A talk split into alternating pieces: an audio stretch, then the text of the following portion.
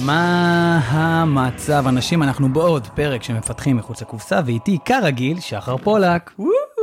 יא אח, התגעגעתי. גם אני, גם אני כרגיל. מה קורה? מה קורה? בסדר, והיום אנחנו מארחים. אה, חבר יקר, איש אה, איש אהוב, אה, יש אה, יש היום רו- מוערץ. יש. יש, שיאמרו. יש אמרו. אסף האגדה נבו. אהלן, אהלן, יש שיאמרו שלא אגב. יש שיאמרו ויש שלא. אותי, אני אמרתי, אני אמרתי. הפולק אמר את דברו. אכן אמר אז אסף נבו, מנכ"ל וקו-פאונדר של אה, חברת פיקו. אה, ביקשנו הרבה זמן באמת שיבוא, והנה הוא הגיע.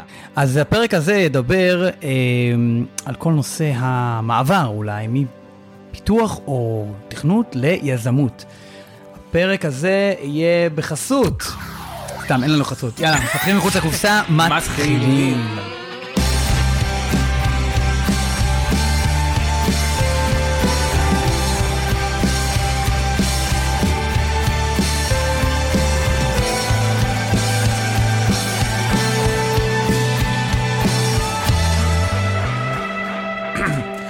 אז ככה חברים, דבר ראשון כיף להיות פה היום. אה, אנחנו הולכים לדבר עם אסף נבו, היי אסף, אהלן, אהלן. אה, הידוע בכינויו נבו. ולאסף אני חושב יש אה, סיפור שהוא טיפ טיפונת שונה מיזמים אחרים לפחות בנקודת המבט שלי ואנחנו הולכים לשאול אותו קצת את השאלות הקשות שלפעמים אנשים לא לא שואלים אז אסף מה קורה מה שלומך אהלן, מה העניינים? כיף להיות פה. מעולה מעולה אז הנבו אה, תן לי לשאול אותך איך איך הגעת בכלל למצב שאתה כותב קוד בשלב מסוים מקים חברה בשלב מסוים מבין ש, אה, שכדי לעשות את הצעד הבא אתה בתור בתור אסף צריך להפסיק לכתוב את הקוד כדי שהחברה תתרומם אפילו עוד יותר. וואו, זו שאלה, שאלה כבדה. שאלה שאלה אתם רוצים שרגע נעשה breakdown אולי לאיך אני מכיר אתכם, אולי נספר טיפה את הקשר בינינו? ברור, מה זאת את זה- אומרת? נשאיר את הקטע הג'וסי לאחר כך. ברור, ברור, לא, וואו. אז כן, כן. בוא שנייה לפני שאנחנו קופצים פנימה, ככה בוא נספר- זה היה cliffhanger מבחינתי זה היה cliffhanger. יאללה. cliffhanger זה מילה שגורה אצל אה, כן, כן. שחר. תודה על ההסבר. אה, עשה לך mansplaining נראה לי. לא, האמת, האמת, האמת אני חושב שזה יהיה אה, באמת מעניין לשמוע על בכלל הסיפור של ההיכרות שלנו גם, אה, ולראות איך זה לקח כל אחד לכיוון שלו. אז אסף, כן, בוא, הבמה היא שלך. אתחיל? כן. טוב, אני יכול לספר את הסיפור של הפולק? זה אחד מהם. יש לי סיפור היכרות עם הפולק מאוד מאוד אינטימי. מאוד מעניין מאוד אינטימי גם. ילד בכיתה כילד בכיתה ב' אני ו- ופולק למדנו באותו בית ספר אה, בית ספר הרצל בחיפה. ואיפשהו שם בעולם כיתה ב' אני נכנס אה, לתומי למכולת של ויצמן מכולת ידועה שהייתה ליד הבית ספר. ולא זוכר אפילו מה קניתי אבל אני זוכר שנכנס ילד קטן וחמוד שמנמן כזה מתוקון. שמנמן יש שיאמרו שמן, כן, זה. ואומר אה, למוכר שהוא חייב פיתה עם נקניקייה מהר כי מאוד קר לו. ואז אמא שלו נכנסת לחנות ומתחילה לצעוק שחר כנס מיד לאוטו לא הרשיתי לך לקנות נקניקייה. וכל מה שהוא אומר לה זה אמא היה לי נורא קר השפתיים שלי היו כחולות אני חייב נקניקייה כדי להתחמם. ומאז אני ופולק ביחד והיום אנחנו בני 37. תראה, מה שמוזר, ועדיין, אה, מה נקניקיות שמוזר. מה שמוזר שמה שאתה מספר גם קרה לשחר פה שבוע שעבר, אבל לא ניכנס לעניין הזה. הסיפור עדיין קורה הנפש הייתה נפש. כן. אה, אז זה הסיפור שלי עם פולק, כי אנחנו באמת רצים ביחד המון המון המון שנים, באופן טבעי תקופות יותר קרובות, תקופות פחות קרובות, אבל נראה לי ב-10-15 שנה האחרונות אנחנו מאוד... אה, אפילו גרתי, קרובים. גרתי אצלך תקופה. נכון, אפילו גרנו ביחד תקופה, כן. אה, ממש חברים טובים.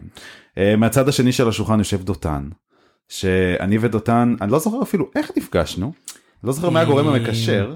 אנחנו, אה, בגדול, שהרמנו להקה, כן, אבל אני לא יודע איך אה, פגשתי אותך לראשונה, אבל אני חושב שזה אני חושב שהקישור היה דרך, כן, חבר משותף, או דרך נגן משותף, וגם אה, משותף. זה, וכן. אבל כן הייתה לנו להקה הרבה שנים, והסיבה הסיבה שבעצם אנחנו... אה, אתה היית מתופף שם. אני הייתי מתופף שם, נכון? כן, כן. ואחת הסיבות שאנחנו בעצם ממלאים את המאזינים שלכם בסיפורים הנפלאים האלה, זה שאני חושב שאם אנחנו באים לדבר רגע על יזמות ועל איך דברים נראים ברמת scale ואיך uh, איך, uh, בונים דברים והופכים דברים מרעיון למציאות, אז אני חושב שאני כנראה, uh, looking back, אני עוד מעט בן 40, אבל looking back על ההיסטוריה העסקית שלי, לי יש את זה כנראה מאוד באופי, את הצורך הזה לייצר ולגדול ולעשות דברים.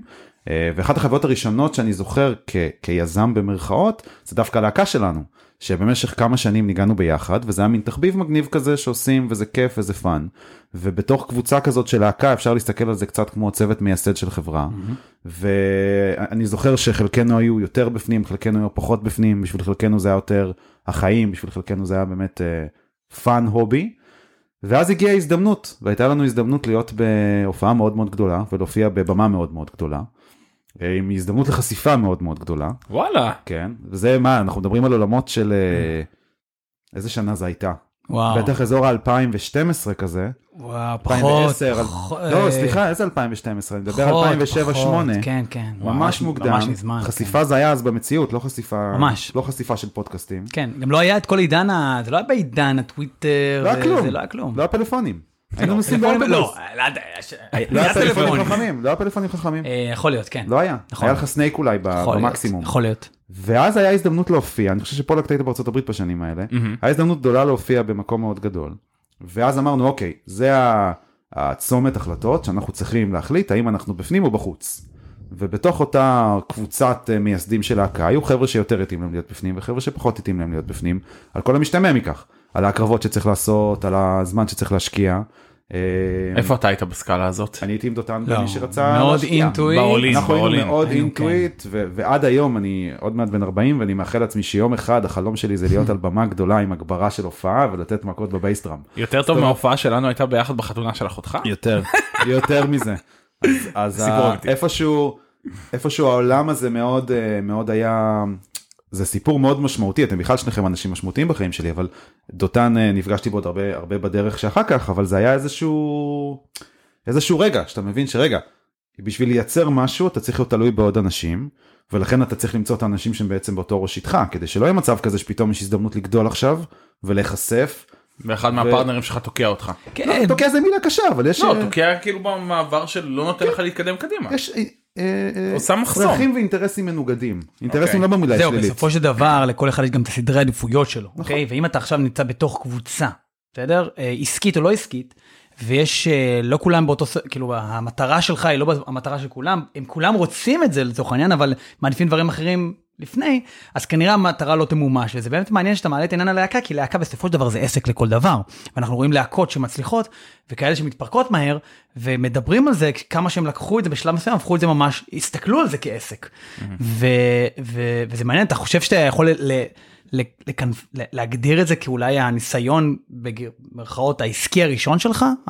של- לא. העסקי לא, כי אני חושב שאז לא חשבנו על זה בכלל כביזנס. זה היה fun, משהו שמאוד אהבנו והאמנו בו ורצינו שהוא, רצינו כאילו נכון. לקבל הכרה עליו נכון, יותר נכון. מאשר business. אה, רק למה שאתה מדבר, אני מכיר הרבה סיפורים דווקא מעולם המקצועי, אני חושב שלדג נחש היה איזה סיפור פעם, כן. ששאנן סטריט היה במשך הרבה שנים הזמר היחידי, הפ- ה front היחידי, ובאיזשהו שלב אה, אה, גיא מר ושכחתי איך קוראים לסקסופוניסט, רצו גם לקבל front והיה על זה סכסוך גדול והם כמעט התפרקו. יש להם, היה פעם סרט שצילמו עליהם. אגב, זה שאמרת שכחתי איך קוראים לסקספוניסט, רק על זה הם יכולים להתפרק עכשיו, אבל לא משנה. נכון. מזל שאין לי חשיפה. מזל שלא הופענו על הבמה הזאת אז. אבל, נכון, כן, אני, אני מאוד מסכים, ואני חושב ש... אוקיי, וגם התחנה הבאה שלך בחיים, בחיים, התחנה הבאה שלך אולי העסקית, או הראשונה העסקית, נקרא לזה ככה, עדיין לא קשורה בכלל לקוד. נכון, אז אני אספר לכם אולי שתי מילים אה, גם למאזינים שלכם רגע מי אני ומה אני, אז אה, כמו שאמרתי, אני באמת, אה, אני בן 37 היום, יש לי שני ילדים, נשוי, התחלתי את כל נושא הפיתוח, הטק סבי מה שנקרא, איפשהו שם כשהייתי בן 15 פחות או יותר, רק אה, לסיבור האוזן, זה תקופות שעוד האינטרנט רק נכנס לישראל, זאת אומרת, אה, BBSים, מודמים, זה, זה השנים שזה נכנס, ורק אז התחיל להיות ISDN ו-ADSL וחיבורים נורמליים. עסקים התחילו להגיע לאינטרנט בשנים האלה. אני למדתי, לימדתי את עצמי לתכנת, לא הייתי תלמיד כזה טוב בבית ספר, מאוד אהבתי מחשבים ו- וקוד, וזה, שוב, זה, היום זה נשמע הזוי, אבל זה שנים שהבית ספר לא כל כך תמך בזה. חד משמעי. זאת אומרת, לא ידעו לתמוך בזה, והייתי גם עוד צעיר, התעסקתי גם לא- בעיקר לא במוזיקה ומחשבים. זה גם לא היה מקורות, אני זוכר כשלמדנו תכנות אחי, לא היה יוטיוב, לא לא היה כלום. לא היה היה היה Stack Overflow. F11 של help או משהו כזה, אני כן, זוכר. הייתה מעבדת מחשבים בבית ספר כן. שתמיד, שתמיד ניהל אותה איזשהו ו... והיא הייתה קשה, היה קשה להיכנס לשם. אגב, סיפור אמיתי אצלי שלמדתי, אגב, אצל מורה עד היום מאוד מעריך אותו, אה, שלימד אותי מדעי מחשב בבית ספר, והיה כיתה כזאת עם חטא, והוא היה ככה ניגש בין תלמיד לתלמיד, ומי- ומישהי כאילו קראה לו, בזמן שהוא אצל מטפל אצל מישהו אחר, הוא כאילו היה בבני- אצל מישהו אחד, ומישהי אחרת קראה לו, אמרה לו, "אה, אוהד, אה, אני לא מבינה לאן להיכנס. אומרת, תלחצי, תיכנסי, לכי למחשב שלי ותיכנסי, היא פשוט הלכה למחשב שלו, לעמדה שלו. כן. כן, אז זו התקופה, זו שלי, התקופה, זו התקופה. ובאותה תקופה אני למדתי, לימדתי את עצמי לתכנת פרל ברמה מאוד בסיסית. אה, היה לי איזשהו מורה פרטי, כן, שחר? פרל זה החיים. בבקשה, תודה. תמשיך. ובעצם בניתי כל מיני אתרי אינטרנט, שוב, מביכים לעומת דברים שיש היום, אבל מאוד מאוד בסיסיים. כשאחד הפרויקטים הראשונים שעשיתי, שזה אולי הנגיעה הראשונה שלי עסקית ביזמות, זה שאני אה, בניתי את האתר הראשון של מנפאוור, שהייתה בזמנו חברת השמה מאוד מאוד מאוד גדולה. מה הקשר שלך היה אליה? אני לא זוכר אפילו איך, הם איכשהו הגיעו אליי, ו- ובניתי להם database כזה ב text file מופרד. איזה עם, גיל אה, אנחנו מדברים? 15? וואו. כן, ושוב, זה עולם שעוד לא היה אינטרנט. זאת אומרת, הקטע של לפרק מחשבים, להרכיב אותם, התעסקתי בעיקר במוזיקה ומחשבים בשנים האלה, זה, זה מה שעניין אותי. אני יכול לחשוב על כמה דברים שהיה לנו מעניין באותם שנים. אבל- נכון, אבל, אבל כשהם לא היו, אז היה בעיקר מחשבים, ו... מחשבים ומוזיקה. אה, אז זו הייתה אולי הנגיעה הראשונה שלי אה, במחשבים. שוב, שנים שעוד לא היה ממש אינטרנט בארץ, גדלתי מאז, אה, דווקא בצבא לא נגעתי במחשבים בכלל, וכשהשתחררתי, שוב, אמרתי קודם שבוער בי מאוד אה, יצר היזמות, על לבנות ולעשות, יצא לי לעבוד הרבה שנים בחיי הלילה. זאת אומרת, ניהלתי מקומות, ניהלתי בערים, ומאוד בער לי לפתוח מקום. ונורא בער לי לפתוח מקום שהוא על טהרת ה... ה... לא יודע איך לקרוא לזה, ה... ה... ה... הביזנס החוקי הנקי. כל הזמן ראיתי מבחוץ כמה, כמה ברים זה מקום כאילו מלוכלך. אני זוכר תקופות שלא היו מוכנים להשכיר לי דירה כי היה לי בר, או כי וואו. עבדתי בלילה. וואו. זאת אומרת זה נתפס כמקום לא טוב עם אלכוהול, אה, סמים, דברים כאלה. ויצא מצב ש... שאני אמרתי טוב אני מאוד רוצה להקים מקום שיעבוד כמו שצריך, שישלם למלצרים שלו כמו שצריך, שיעשה ביטוחים כמו שצריך, שלא יתעסק בכסף שחור, שיהיה אמיתי. ומפה לשם, אחרי שעבדתי איזושהי תקופה אה, בחיי הלילה והדרכתי קורסי ברמנים, נפלה בידי ההזדמנות, באותה תקופה גם אני ואתה ניגענו הרבה, וכל נכון. הסיפור עם הלהקה קרה ב- קצת לפני שפתחנו את הבר. נכון. אולי שהייתה- להגיד שהבר שלך היה נקודת מפגש של כל החבר'ה לאורך שנים כאילו זה היה מבחינתנו סוג של אה, סוג של תקופה אנחנו הסתכלנו על זה הארה של הברקי. זה- לא רק. זה, זהו, אז הבר נקרא ברקי והוא היה בעיר התחתית בחיפה. אה, הוא האמת נסגר לפני, קצת לפני הקורונה, אבל אני הייתי שם עד 2014, ב-2014 מכרתי אותו, הייתי שם מ-2007. אז אפשר לקרוא לזה אקזיט ראשון כזה? של ה- אקזיט זה מילה קשה, אבל אה, כן, זה מכירה ראשונה של עסק, זה תהליך מכירה ראשונה של עסק. לא, אף אחד לא יצא משם עשיר, זה בעסקי חיי הלילה אין באמת אקזיטים גדולים, אבל יצאנו עם אה, איזושהי איתנות פיננסית מסוימת שאפשרה לנו להתחיל לעבוד על דברים אחרים. אבל הסיפור של הבר הוא מעניין דווקא כי, כי בגלל שאני במהות שלי אה, חנבץ, ומעניין אותי קוד ומעניין אותי הטכנולוגיה, אז באיזשהו שלב הבר אחרי שהוא כבר התייצב ושהוא עבד, הוא קצת שעמם אותי. זאת אומרת, יש מעט דברים שאתה יכול לפתח מבחינה עסקית בתוך בר, עוד מבצע צ'ייסרים, עוד מבצע 1 פלוס 1, זה כאילו, נשמע אינסופי למה אתה אומר דברים כאלה? כן זה קצת משעמם. ו... ובאיזה שלב חיפשנו כל הזמן את האג'ה, מה אנחנו עושים שהוא מיוחד. ואז, אמ, היה לכם אבל גם ברזים כאלה זהו, של... זה, זה מה שבאתי להגיד, שזו הייתה יזמות טכנולוגית פר סי. זאת אומרת, אמרנו איזה מגניב יהיה אם נוכל לעשות חוויה של מזיגת בירה עצמית. זאת אומרת, מה, מה אנחנו תמיד הרגשנו שכולם אוהבים, ואני מכיר את זה גם מהקורסי ברמנים, שאנשים נורא רוצים להיות, להרגיש את חוויית הברמן. אתה לעמוד מאחורי הבר, אתה לשרת את האנשים, אתה לחייך, את הפלירטוטים, את, את הפאן, וניסינו לייצר להם את החוויה הזאת, ובנינו מין בר, כזה מרובע, ארבע פאות, בכל פאה שמנו ברז בירה, ואז אמרנו, טוב, איזה מגניב אם נצליח לייצר אמ, בר למזיגה עצמית. זאת אומרת, כמו, אנחנו דמיינו תחנת דלק, שאתה בא, אתה פותח את הברז, מוזג לך לכוס כמה שאתה רוצה, רואה על המסך בדיוק כמה מזגת במיליליטרים, ומשלם ממש כמו שאתה קונה בקילו אה, קילו מלפפונים, ואתה משלם לפי המשקל המדויק, אז תקנה ליטר בירה, או, או יש מחיר לליטר בירה, ואתה משלם לפי כמה שבאמת מזגת. אה, זה פרויקט שאני כתבתי לו את הקוד, הזמנו מארצות הברית פלומיטרים כאלה שמיוחדים לבירה, אה, עשינו engagement, התחברנו עם קוקה קולה, ועשינו איתם בעצם את הפרויקט הזה, קוקה קולה השקיע שם את הכסף, אנחנו הבאנו כאילו את הטכנולוגיה, הבאנו את המוצרים ואת החיבורים ואת הכל, בנינו מוצר ממש מגניב, עשינו לו השקה מאוד גדולה, הכל קרה בתוך הבר. אה, וזה ברמה עסקית כשל כישלון חרוץ, אבל ברמת החוויה זו הייתה חוויה מדהימה. לא, אני, אני, לי זה זכור כחוויה טובה. כאילו, תשמע, זה... הבאנו את צחי נוי להשקה, ויש עד היום תמונות שלהם, תחפשו בפייסבוק, תחפשו את ברקי, את התמונות מהפאב, תראו השקה של בר למזיגה עצמית, ותראו את צחי נוי עומד באמצע הבר, מוזג לעצמו בירות. מדהים. דברים הזויים. אבל. אני חושב באמת שאולי אפשר להגיד שזו היזמות הראשונה כאדם בוגר אולי, אה, יזמות אמיתית שבעצם אה, זה לגמרי יציאה מהקופסה, תשמע הוא היה הוא היה בעלים של אה, של של בר. שהוא, שבר בעצמו, יש שיגידו שהוא יזמות אמיתית. אבל הוא יזמות אחרת, היא לא טכנולוגית. נכון, אני, אני מתקן, זה יזמות, לג... זאת הייתה היזמות באמת הגדולה הראשונה, אבל כאילו בהקשר שלנו שהיזמות היא כבר לגמרי בכיוון אחר, זאת אומרת לקחת את זה למקום אחר, ואם אני גם, לפעמים שאני זוכר אותם שנים, זה מה שדגדג לך, זאת אומרת, אני חושב שמהנקודה הזאת, גם אם בתת מודע אצלך, זה כבר הייתה נקודת יציאה שלך, גם אם יצאת אחרי תקופה, אבל שם לדעתי האש התחילה לבעור בך מהמקומות של הלא טריוויאליים מבחינת כן. אוקיי בר ועסק אני רציתי לעשות משהו אחר אולי גם זה משהו שהיה בך הרבה לפני ורק חיכית לקפיצה אני לא יודע מעניין. תשמע, אני זוכר את השנים האלה כאי שקט מתמשך. עכשיו להגיד לך שהיום יש לי שקט אין. אבל, אבל יש כאילו, אני משהו באופי שלי לא שקט. אני כל הזמן מחפש. אני חושב שבכלל מחפש דברים. יזמים אנשים כמובן ויזמים בפרט. זה אנשים שלא שקטים כי כי הם תמיד מסתכלים על הדבר הבא או על, ה, על הכמה צעדים קדימה ואיפה זה עומד אז אבל האי שקט הזה הוא, הוא, הוא גם היתרון אה, הרבה כן. פעמים. אני חושב שהוא לפעמים הכרח, לא רק, אה, לא רק יתרון. אוקיי, אז אני לוקח אותך קצת קדימה, אז, אה, אז איפה זה, אוקיי, אז, אז אולי מכרתם את הפאב. מכרת פער, עכשיו לא, חשוב להגיד, בעצם פגשת שם גם את השותפים העתידיים שלך. נכון, אז, אז קודם כל לא סיפרתי בכלל מה אני עושה היום. אני, אני היום אחד המייסדים והמנכ"ל של פיקו, שהיא היא חברת, היא חברה חיפאית, היא סטארט-אפ חיפאי, היום כבר, כבר במצב די מתקדם. ואנחנו בעצם עובדים בעולמות הספורט והבידור, שזה עוד מתחבר לעולמות הישנים שלי של הפאב, זה עולמות שאני מכיר. אה, עובדים עם מותגים מאוד מאוד גדולים ועובדים עם אה, איזה מותגים, איזה מותגים, תעשה לי פה קצת... אני לא. ככה, לא, לא תמיד יכול להגיד בשיטור אה, אוקיי, אוקיי. שמות, כי זה חותמים על כל אני יכול לעשות טוט. כזה על ה... זה אם אתה רוצה. לא, לא, סבבה. אבל חבל לסכן בחשיפות משפטיות את כולם אחר כך. אבל עובדים באמת עם מותגים מאוד מאוד גדולים, בעולמות הספורט יש לנו לקוחות שהם ב-NFL וב-NHL ובבונדסליגה, דמיינו את הקבוצות הכי גדולות בעולם. אה, מותגי אלכוהול אה, מהגדולים בעולם עובדים איתנו, כשכל מה שאנחנו יודעים לעזור להם לעשות זה בעצם אה, לקחת את כל ה digital engagement שיש להם, זאת אוקיי. אומרת את ה audience שיושב ברשתות החברתיות, ולעזור להם להבין מי הם, איך אתה אוסף עליהם מידע, מה שנקרא first party, מהמם. זאת אומרת להבין שזה שחר וזה דותן וזה אסף, וזה האימייל שלו, וזה האוהד, אה, השחקן שהם הכי אוהבים, וזה המ- המרצ'נדייז שהם הכי רוצים, ולבנות עליהם פרופיל, לסנכרן אותו עם המערכות CRM שלהם, לעזור להם לעשות marketing לאנשים האלה, ואז הם יכולים לעשות marketing ממוקד.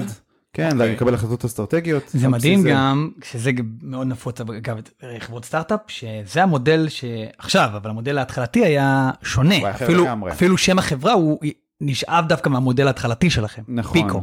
נכון, אז הסיפור של פיקו בעצם התחיל איפשהו שם ב-2012-2013, כש, אה, כשאני והיינו בפאב שלושה שותפים, אבל אני ורועי, שהוא גם היום שותף שלי בפיקו, ויש לנו עוד שותף אביב, אה, שהוא ה-CTO שלנו, אה, בעצם הגענו לאיזשהו מיצוי מהפאב.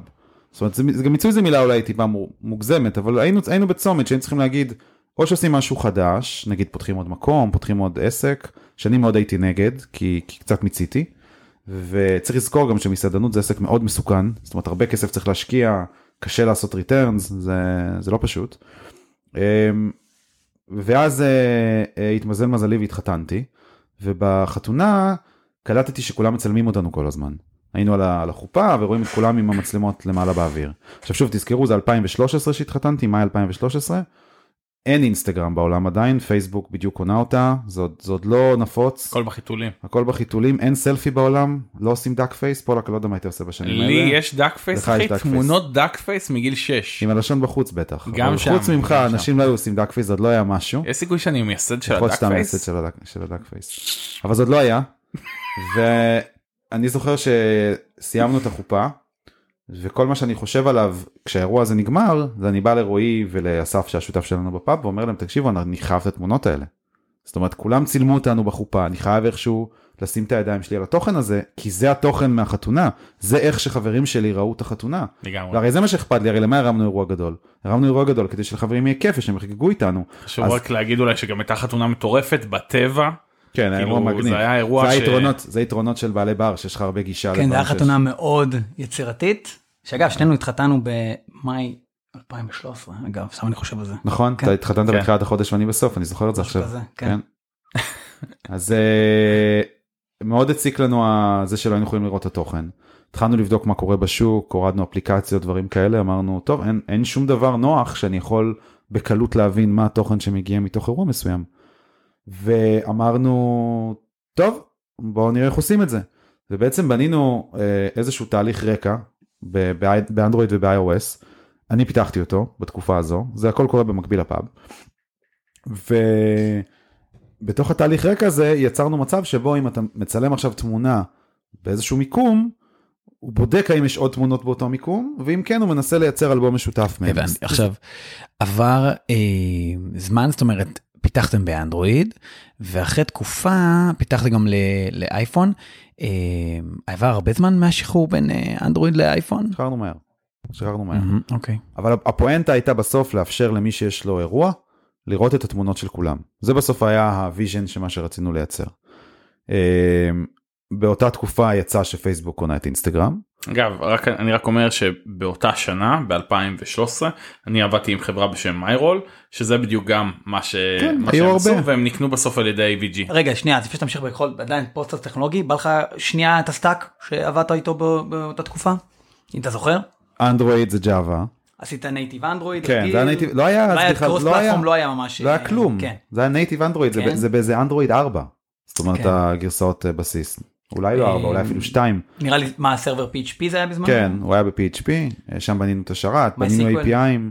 כן, אה, כן, התחלנו, עם, אה, SQL, כשהחברה התפתחה, תכף אני אספר לכם טיפה על עוד דברים שהתפתחנו עליהם, אבל כן עברנו לעבוד גם עם Neo4j ו graph database וכאלה, ואחר כך שינינו קצת, אבל ה stack היה מאוד בסיסי. ושם אתה היית מה שנקרא CTO פר אקסלנס, זאת אומרת אתה... אני פיתחתי. שוב, CTO בחברה של בן אדם אחד, או של בן אדם של, של מפתח אחד לצורך העניין, כן, אז היית צוות. פיתוח ב, אה, בעצמך, כן. ובתקופה הזו שעשית את זה, אמרת לעצמך, אוקיי, אני גודל עם החברה כ- כאיש הטכנולוגי, או אמרת, רגע, אני עושה את זה זמני עד שאני מביא מישהו במקומי? אז בוא נדבר רגע, כי זה קשור גם ליזמות, על תהליך קבלת החלטות רציונלי ו... ולא רציונלי, או, או בתנאי ודאות או בתנאי ודאות. יש שאלה שחוזרת, הרבה, חזרה לפחות הרבה פעמים בעולם של הפאב, וזאת שאלת איך יש אומץ. איך ילד בן 23, הייתי מאוד צעיר אז, הולך ופותח מקום ש, שבדיעבד זה מקום מאוד גדול, ההתחייבויות הכספיות היו מאוד גדולות, אה, היה לנו ברמה עסקית הצלחה מאוד גדולה. על הפאב. כן, אני מדבר רגע כן. על הפאב, זה חשוב. כי פולק אומר, היינו יושבים שם כל החבר'ה, אבל זה היה מקום מאוד גדול, יש שם, יש הרבה חבורות שגדלו בפאב. זאת אומרת, הוא היה קיים שמונה שנים בתקופה שלי, ועוד, ועוד איזה ארבע שנים אחריי, יש המון אנשים שגדלו עליו. אני עד היום אה, לפעמים פוגש אנשים בהרצאות שאני נותן או כאלה, ואומרים לי, אה, וואלה, מהבר כי גדלנו שם, העברנו שם את הצבא שלנו ואת, ואת החיים הסטודנטיאליים שלנו אחר כך.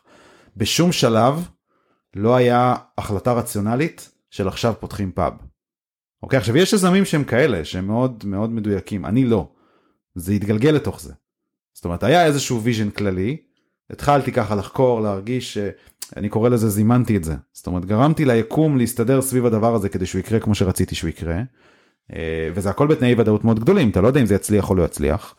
ושאלת פשוט מתי אתה מבין ואיך אתה עושה ואיך אתה כ-CTO בודד.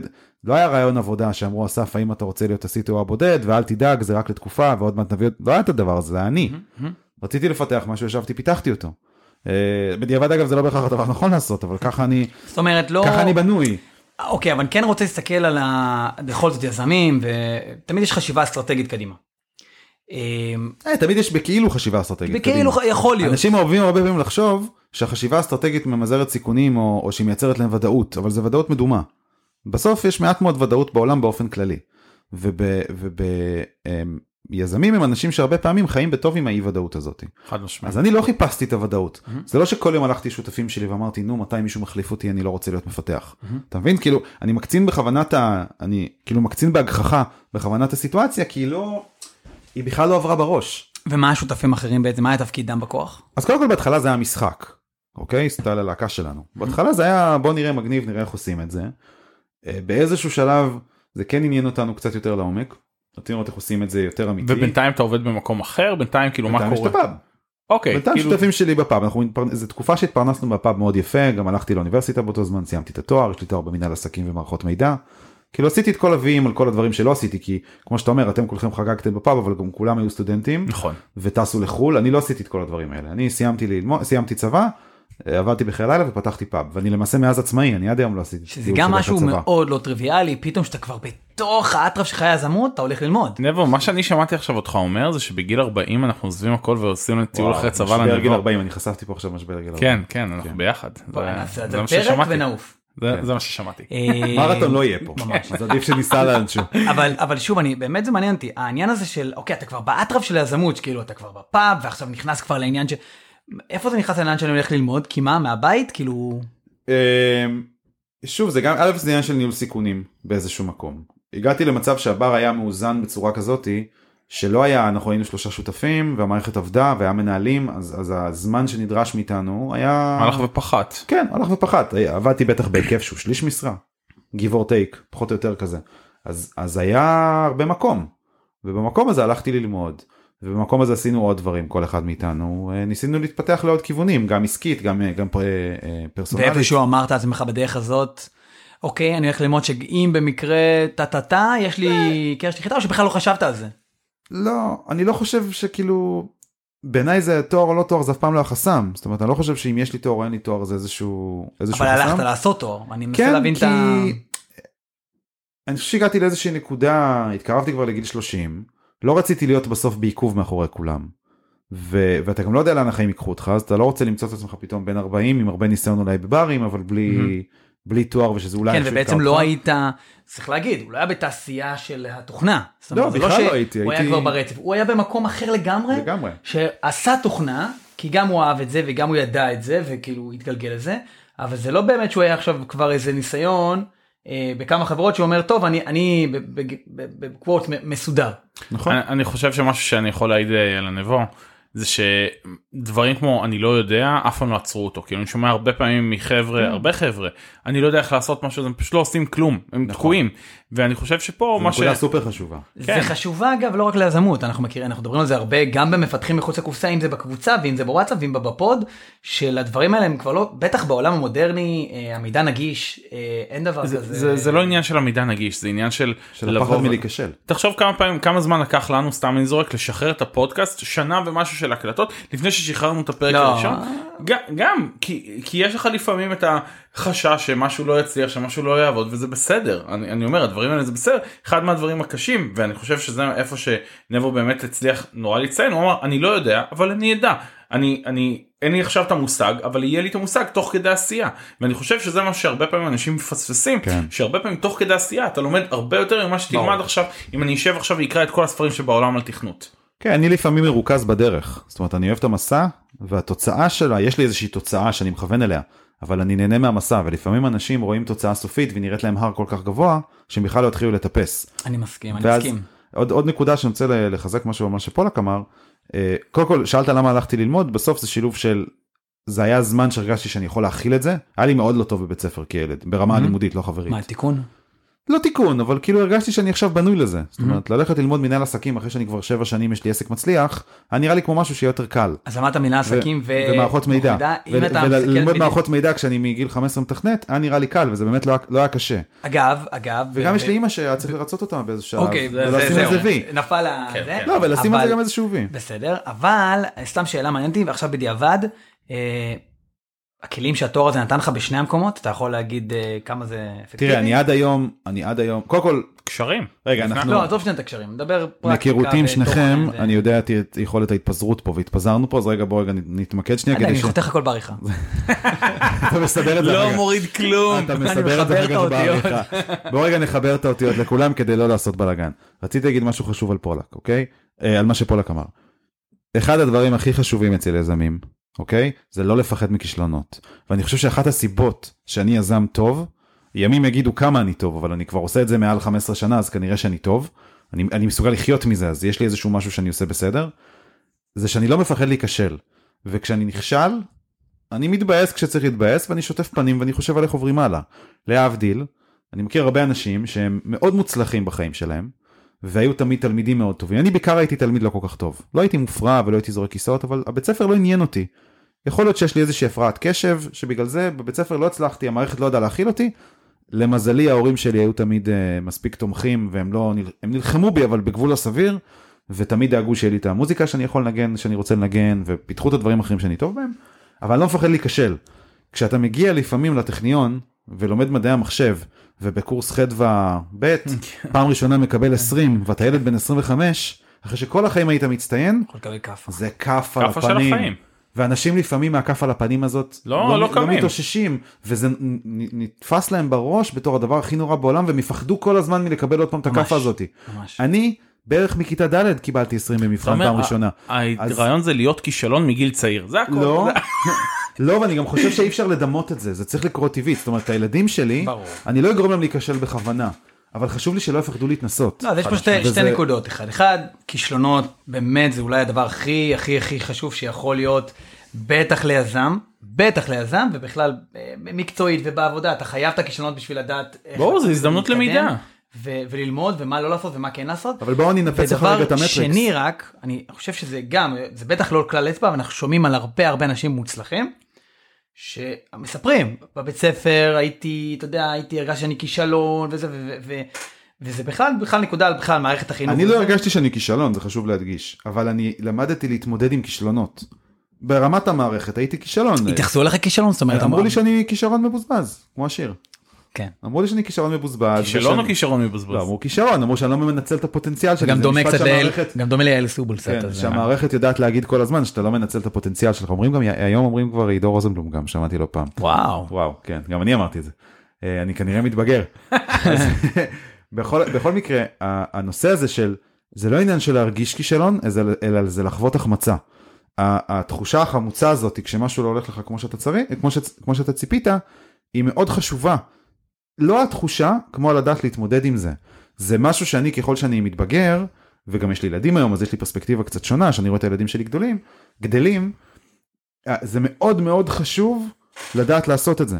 זה, זה שריר פר סי, זה שריר, זה לא שום דבר אחר. אז אם זה שריר זה אומר שבעבר התמודדת התמודדת הרבה אני פחות אומר לך, טוב. אני, אני, לא, זאת אומרת זה שריר, זאת אומרת שזה... טוב או לא טוב זה, זה עניין יחסי. ברור שבתור ילד בכיתה ד' זה לא נעים להיכשל במבחן. זה עוד שנים שהבית ספר זה, זה מקום חיובי, זה לא, אתה לא נחשב אה, אה, אה, שלילי אם אתה מקבל ציונים גבוהים, הרבה פעמים יש אוקיי. חנונים וכאלה, ו- או לפחות כשאנחנו היינו ילדים זה היה, בכיתות האלה זה לא נחשב. אז אני מקפיץ אבל אותך, אני שנייה, אני זה, אני מקפיץ אותך בסיפור שלך, בגלל שאנחנו רוצים כן אה, להגיע ל- לאיזה כיוון, מקפיץ אותך דווקא לנקודה, אנחנו בעצם אה, עבדנו בו- באותו משרד. נכון, אה, חלקנו משרד. חלקנו משרד, אפילו שני משרדים. לא, לקחת את המשרד הישן שלך ואז עברנו נכון. למשרד. אה, אני היה לי בית תוכנה, אה, ולך את החברה, את, את פיקו בעצם, ובשלב מסוים, פיקו עברה, נקרא לזה משבר. לא או- משבר, היה לנו איזשהו קושי בגיוס כספים. קושי בגיוס כספים, כמו של נכון. המון סטארט-אפים, אם לא רובם. אה, וזו נקודה מעניינת, כי פה, וזה בדיוק מה שהוא מדבר על, הש- על הכישלון, פה בקלות, בקלות, בקלות, הוא אסף, שכבר היה לו את הידע והניסיון, ובאמת השוק היה פתוח בפניו, אה, היה יכול להתפרק. החברה הייתה יכולה להתפרק בקלות, אני חושב שאולי, אולי זה גם היה שם כמעט, אולי. תגיד לי אתה. אמ, הגענו לאיזושהי נקודה שנגמר לנו הכסף, והיה לנו, לא היה לנו הרבה עובדים. אז כמה היה- שנים זה היה שאתם כבר ב... לא זוכר, אבל זה אחרי שהתחלנו לעשות פיבוט די גדול, נדבר תכף על מה זה פיבוט ואיך עושים אותו, אבל קלטנו בגדול שהקטע של שיתוף תמונות לא הולך לקרות, אוקיי? אה, כי אה, פייסבוק קנו את אינסטגרם, משקיעים לא רצו אה. להשקיע בסיפור הזה, אני כן. אספר לכם עוד שנייה סיפור מטורף על כישלון ועל איך אתה צריך לדעת להתרומם כיזם. ו- ונגמר לנו הכסף. והיינו צריכים לפטר את העובדים או לא פיטרנו אותם אמרנו להם תקשיבו אנחנו עובדים על להביא עוד כן. כסף אה, אנחנו מאוד נשמח אם תמשיכו איתנו נבין אם לא היו בסך הכל שלושה עובדים זה לא היה אירוע דרמטי להם לפחות. אה, ואנחנו החלטנו להמשיך זה לקח עוד איזה אנחנו זה שלושת השותפים. כן שלושת היזמים המייסדים לקח לנו עוד בערך שלושה חודשים עד שהצלחנו להביא כסף ובזמן הזה עבדנו במקום אחר באיזה פרויקט צד כי הם צריכים להביא כסף הביתה. כל אחד לא בנפרד. אגב, נכון? כל אה, אחד... שניים אה, ביחד ואחד בנפרד כן. אה, אגב באותו מקום שעבדנו היום הדירקטור of R&D שלנו הגיע משם זאת אומרת Hmm. אותה חברה שקלטה אותנו לאיזה פרויקט אחרי איזה שנה או משהו נסגרה ואנחנו קלטנו חלק מהעובדים שלה אלינו כשאנחנו כבר גדלנו. סתם. תראו, ו- סינר- ובתקופה. הזאת היה מחשבות של אוקיי, אני כיוון אחר? כי גם יזם, אגב, עוד דבר של יזמים, שמדברים הרבה על יזמות, שצריך לדעת גם מתי להגיד אוקיי, עוברים לדבר הבא. זה גם משהו שלאו דווקא, אתה יודע, לפעמים זה שינוי כיוון בחברה, אבל מעניין אותי מה המחשבות שלך היו בתקופה, כי זה באמת אפשר להיכנס למשבר. אתה גייסת כסף, נגמר הכסף, לא הצלחתם לגייס שוב כספים, והחברה הייתה צריכה פתאום לקבל איזה... נכון, אבל היינו היינו במקביל לזה בעוד כמה תהליכים שקיווינו שכן יביאו את הכסף, ובדיעבד הביאו. בדיעבד. ו- ואמרנו כאילו, תראה, מה אנחנו יודעים לעשות מאוד טוב? אנחנו יודעים מאוד מהר בראש לחשב סיכונים. אני יכול לחשוב על כמה דברים שאני עושה מאוד טוב. נכון, אבל אנחנו התכוונתי, אנחנו... אני- אני לא. אמרתי אנחנו, אני, אני והשכינה. מה שאני והשכינה עושים מאוד טוב, זה שאנחנו יודעים לחשב סיכונים מהר. אוקיי, אנחנו רואים סיטואציה, אנחנו, אה, אנחנו שוב, זה באמת אני וה- והשותפים שלי, כן, לא אני והשכינה, אבל אנחנו, אנחנו די מהר קולטים את ה, את ה... אני מדמיין את זה בראש תמיד כמו, כמו מין אה, סקאלה כזאתי, מה ה-best case, מה ה-worst case, איפה אנחנו נמצאים ביחס לשניהם ומה הסיכון. וכל עוד הסיכון הוא סיכון סביר, אין מה ללכת הביתה. זאת אומרת, מה הסיכון? חודש, חודשיים בלי שכר?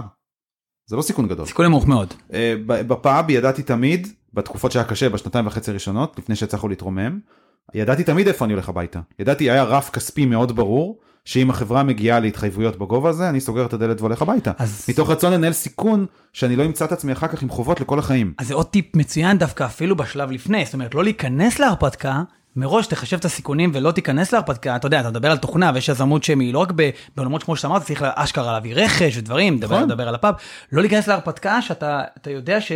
שאתה יכול לצאת על הרצפה ממנה. נכון. זאת אומרת, גם שם לקחת את הסיכונים, ולעשות את החישוב, ה, ה, את החישוב, ה, את הסיכון המחושב, סליחה, אה, ואז בעצם אתה מגיע לנקודה שמה, קיבלתם הודעה של, או מאחד המשקיעים של יאללה, כן, הולכים שיש על זה? כסף, שיש כסף, אז בעצם בנינו את זה עוד פעם מחדש. אני מריח ו- פיבוט, אני מריח פיבוט.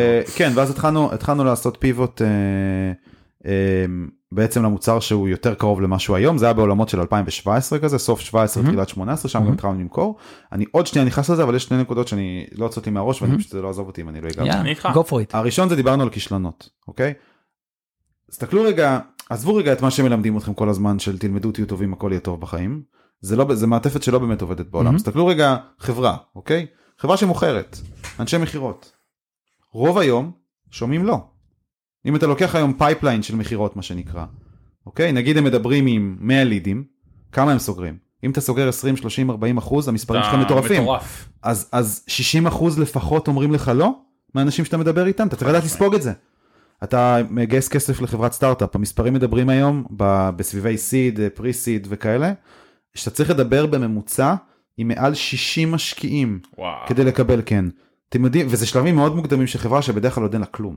אתם יודעים מה זה לעמוד מול 60 אנשים אחד אחרי השני? שכל אחד. מהם אומר לך, וזה גם מאוד מוקדם, אז הם גם, הם, הם לא רק מתעמתים, לא מאמתים אותך, הם מאמתים את כל, ה, את כל הקיום שלך בעצם, כי נותנים לך כן, הוכחה אני לכלום. ואז הם אומרים לך, תשמע, זה נורא חמוד מה שאתם עושים, אבל זה טמטום מוחלט. כאילו חבל הזמן שלכם, לכו. תעבדו. כן, לכו תעבדו במשהו אחר. אתה יודע כמה פעמים שמענו את זה? ואתה צריך כל פעם מצד אחד לקחת, אם יש, אם יש פידבק שהוא שווה משהו, לקחת אותו. ומצד שני, אה, להתעלם מזה, להדחיק את זה באיזשהו מקום, להתחזק מזה ולעבור קדימה, עד שאתה מקבל אחד כן, והאחד כן הזה הוא סופר משמעותי בסיפור שלך, הוא הלייף, הוא הגיים צ'נג'ר בחיים שלך. אז אני אספר לכם סיפור, אה, היה תקופה, עוד לא עשינו את הפיבוט הגדול, אבל כבר התחלנו להבין שהשוק שלנו עולמי, ושזה לא בדיוק שיתוף תמונות. אגב, אמרת קודם שהשם נשאר יותר קרוב למוצר הקודם, פיקו זה ראשי תיבות של פיקצ'ר קולקטור, זה היה בזמנו, נשאר, נשארנו עם אותו שם, המוצר בכלל לא קשור לזה היום. אבל אבל uh, התחלנו להבין שארצות הברית זה השוק נסענו לארצות הברית בילינו הרבה מאוד זמן בארצות הברית הרבה בטיסות וכמה חודשים שגרנו שם. ובאחת הנסיעות שלנו uh, רועי שותף שלי נסע לאיזה כנס כדי לפגוש בחור שאני לא זוכר את שמו אבל הוא היה מהמייסדים של קרן שנקראת First Round Capital. First Round Capital עשתה את הכסף שלה מזה שהייתה אחת המשקיעים הראשונים באובר וב-Airbnb נדמה לי. ובאחת המכירות סקנדרי שלהם הם עשו כמה מאות מיליונים של דולרים. כי הם ממש השקיעו, הם השקיעו באיזה מיליון דולר ממש ממש בהתחלה, וזה ארבע שנים אחר כך עשו וואחדל קופה. סבבה? אנחנו מתארגנים לה לפגוש אותו, מתארגנים לה לתפוס אותו בכנס, לדבר איתו, אתה רק רוצה תשומת לב. מגיע מישראל לפילדלפיה, יושב בפילדלפיה, המשרדים שלהם בפילדלפיה. רועי מגיע אליו, פוגש, וואי, זה מעצבן אותי שאני לא זוכר איך קוראים לו. ואז הוא אומר לו, um, הוא מציג לו כזה, עושה לו את ה-one minute pitch שלנו, מספר לו מה אנחנו עושים, picture collector, בלה בלה, לא זוכר אפילו מה היה הטגליין, זה היה כל מיני buzzwords שזרקנו לאוויר, ובן אדם אומר לו, If I'm gonna hear about another photo sharing app, I'm gonna puke, ומסתובב והולך. מדהים. לפחות לא הסתובב והקיא. חכה, לא יודע לאן הוא הלך. אבל תחשוב על סיטואציה רגע, שאתה כיזם, יש לך בבית משפחה, אלה רועי שותף שלי הוא גם ברוך, יל... ברוך ילדים ברוך השם. עם משפחה וילדים בבית, אני אז רק עוד הייתי, עוד לא היה לי ילדים אז. והוא נוסע, כדי לפגוש בן אדם באיזה כנס, hunting באיזה כנס מטורף. צד השני של העולם. בצד השני של העולם. קר גם, זה היה בחורף. ותוך שלוש שניות, בן אדם מנפנף אותו. מטרת הפגישה, רק, רק הפגישה, זו הייתה המטרה? לא, אבל זה היה highlight בתוך הסיפור כן. הזה. כשאתה, כשאתה מאתר מישהו שאתה רוצה לעבוד איתו, בין אם זה לקוח ובין אם זה משקיע, אז אתה בראש שלך כבר בונה חלום על איך זה יהיה לעבוד ביחד, ואתה ממש. בונה סיפור משותף, אתה יודע, זה קצת כמו dating. זה כזה, יש מאוד, עתיד אה, משותף ביחד. זה מאוד מזכיר את כל סיפור של אה, אה, ספורטאים אה, או, שאולימ- שבאים לאולימפיאדה, אתה יודע, מתאמנים ארבע שנים, באים, נופלים בזה הראשון, וזהו, עוד ארבע שנים כאילו הבאה. כן, זה ממש נכון. ככה. ואתה צריך לקום מזה, ובדרך כלל קמים והולכים לעוד אולימפיאדה. כן. זה קל, אתה יודע, אני רואה, מי שרואה נינג'ה ישראל, אני ככה רואה בעונה הזאת, יש המון אנשים שם שתוך חצי שנייה, או, או תוך כמה שלבים נופלים, והם נורא בנו לזה, והתאמנו לזה המון שנים, וזהו, והשתי דקות האלה על. המסלול, זה, זה החיים שלהם. ככה, כן. מתאמנים כל יום, שבע פעמים בשבוע, הגוף נפצע. זה עוד כאבים. נקודה שיכולה להיות נקודת שבירה להרבה אנשים. אחי, נקודות שבירה זה, זה ביומיום, אני תמיד אומר, החיים קשים, אני פשוט לא מסתכל על קושי כדבר קשה, כדבר שלילי. אוקיי. החיים מאתגרים, אוקיי? אוקיי. אתה צריך, אני חושב שאדם בוגר, וזה מה שאני מאוד מנסה לחנך את הילדים שלי לפיו, זה שהחיים מאתגרים, הם לא קלים. יש בחוץ דברים קשים, הם לא רק מה שעוטפים אותנו בבית ספר ובהכל, ואתה צריך לדעת להתמודד איתם. עם חרדות ועם פחדים ועם קשיים ועם אי הצלחה. אלה החיים האמיתיים. זה שאתה לפעמים מצליח ולפעמים יש דברים שהם, מה זה לפעמים? רוב הזמן, תודה לאל אנחנו חיים בעולם מערבי טוב, אז אה, יש לנו שפע ויש הכל, אבל בסוף בסוף בסוף, בעיקר כאדם מבוגר, אתה לאט לאט מתחיל להתמודד עם יותר ויותר דברים מורכבים. מאתגרים, קשים אם אתה רוצה, זה לא רע, זה חלק מהחיים. צריך לדעת להתמודד עם זה, צריך לדעת לגדול לתוך זה. לגמרי, אני מאוד מסכים, אבל בנקודה הזאת אנחנו נעשה stop. אנחנו נמשיך בשבוע הבא אה, לדבר איתך אסף, אז עד שבוע הבא חברים, ביי ביי.